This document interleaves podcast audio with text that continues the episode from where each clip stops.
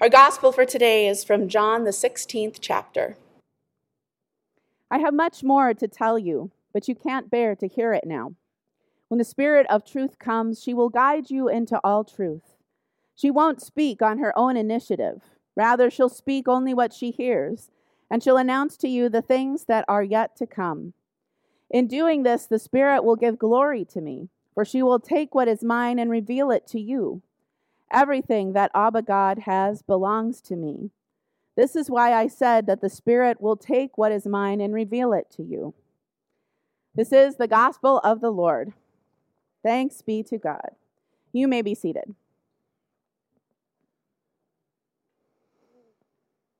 Grace to you and peace from God, our Creator, and our Lord Jesus Christ. Amen. Three sons left home and prospered in life. When getting back together, they discussed their success and the great gifts they were able to buy their elderly mother. The first son said, I sent mom a Mercedes. The second son said, I bought mom a mansion. The third son smirked and said, Ha, I've got you both beat.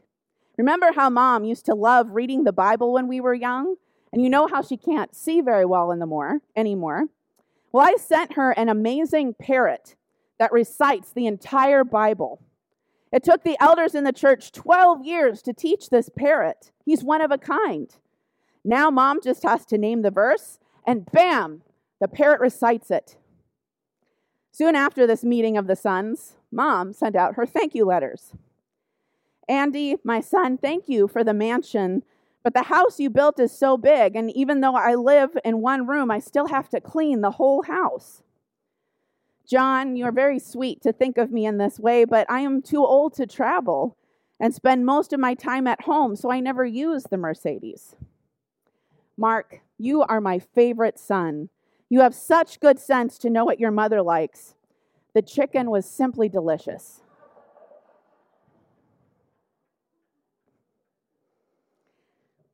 Knowing how to give good gifts takes time, listening, and learning.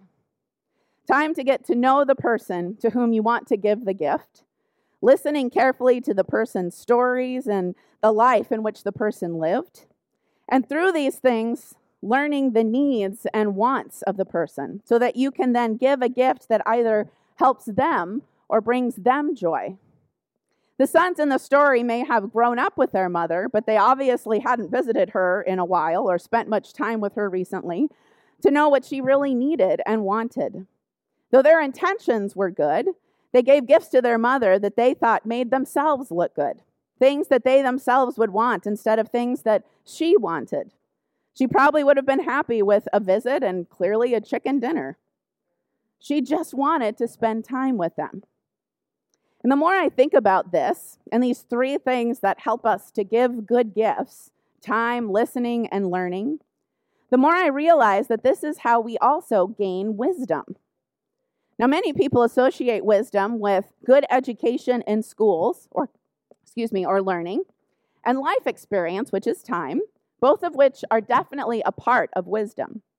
But wisdom also has to do with listening, listening to the needs and wants of others, being open to continual learning your whole life long, which means wisdom also has to do with being in, with, and among other people in the community with others. And the more communities you're a part of, the wiser you become.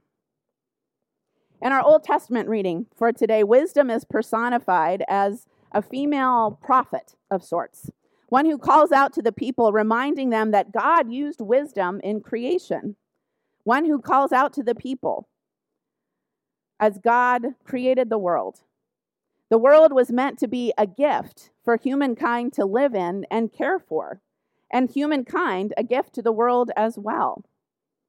Unfortunately, as humans, we haven't done a great job of accepting, receiving, and caring for that gift. A gift that we all need to live and survive in this world.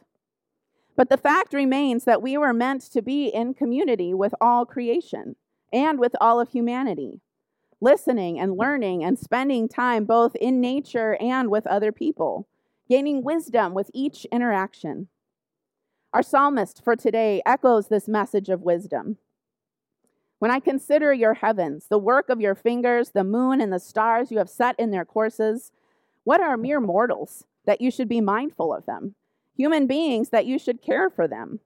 Yet you have made them little less than divine. With glory and honor you crowned them.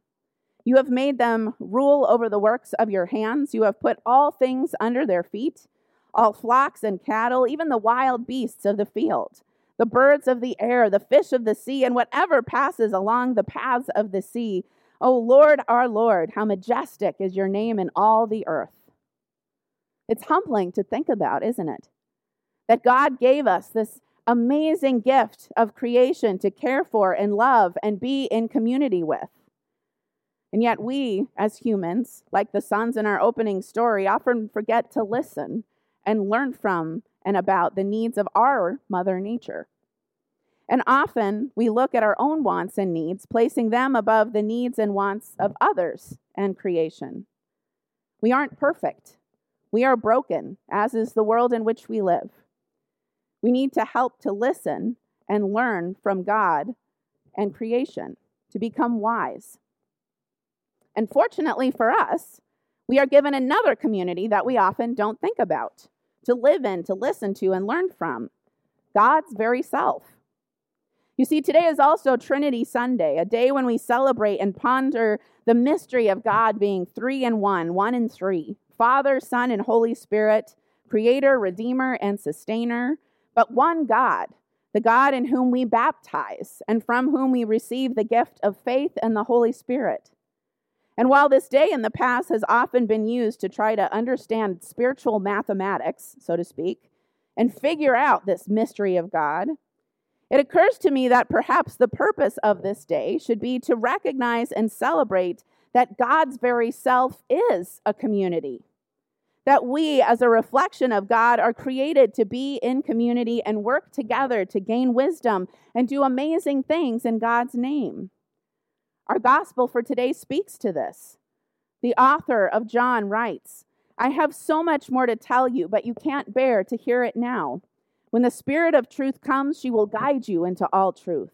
She won't speak on her own initiative. Rather, she'll speak only what she hears, and she'll announce to you things that are yet to come. In doing this, the Spirit will give glory to me, for she will take what is mine and reveal it to you. Everything that Abba God has belongs to me. This is why I said that the Spirit will take what is mine and reveal it to you.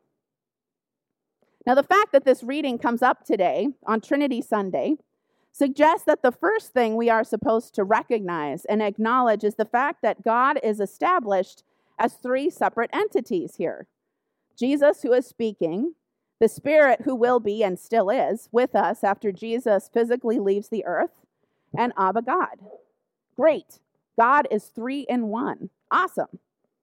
But what I find even more important for me and my faith is how the three interact with one another, how they are in community with one another.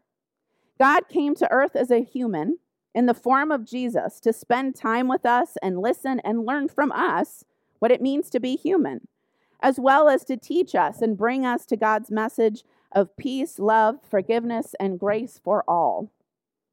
But there is still much more that God wants to communicate with us. So God sends the wisdom of the Holy Spirit to be among us, not to speak on her own initiative, but instead to listen, to understand, and then to guide us into truth. Notice God, through the Holy Spirit, continues to spend time with us, listen to us, and learn about what we need, and then speaks the truth of what God sees. God is wisdom itself the truth of God. And God is still exemplifying wisdom today.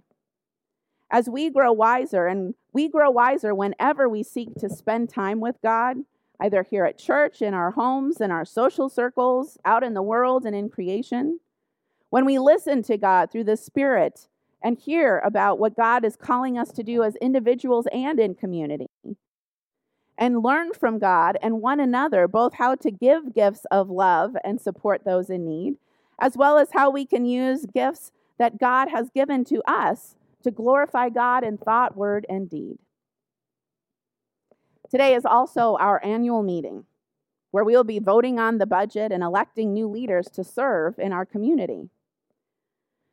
But as a church communi- community and a ministry and an extension of God's community here on earth, this is so much more than just a meeting. It's more than just voting on a budget or electing people. It's about listening to one another, learning from one another, and celebrating the gifts that God has given us gifts of time, money, and talents, and working together to use these gifts wisely and to the best of our abilities. God has truly blessed us here at Holy Spirit Lutheran Church. And I continue to be in awe of the many blessings this congregation has each and every day as I strive to continue to listen, learn, and spend time with you all in community. And I've got to tell you that in the seven months that I have been listening, learning, and spending time with you, I believe God is priming us for something big. God has been giving this community gifts of leadership, talents, and other resources so that we can continue to glorify God as we always have, as well as glorify God in exciting new ways. And that is only because your amazing support of this community. And I, along with the rest of you, am excited to continue to listen, learn, and spread, spend time with this community, as well as the greater Seattle community and other nonprofit communities that we work closely with, to see what God has in store for us next. And with all of our collective wisdom and gifts, I guarantee it will be more than a strange chicken dinner. Amen.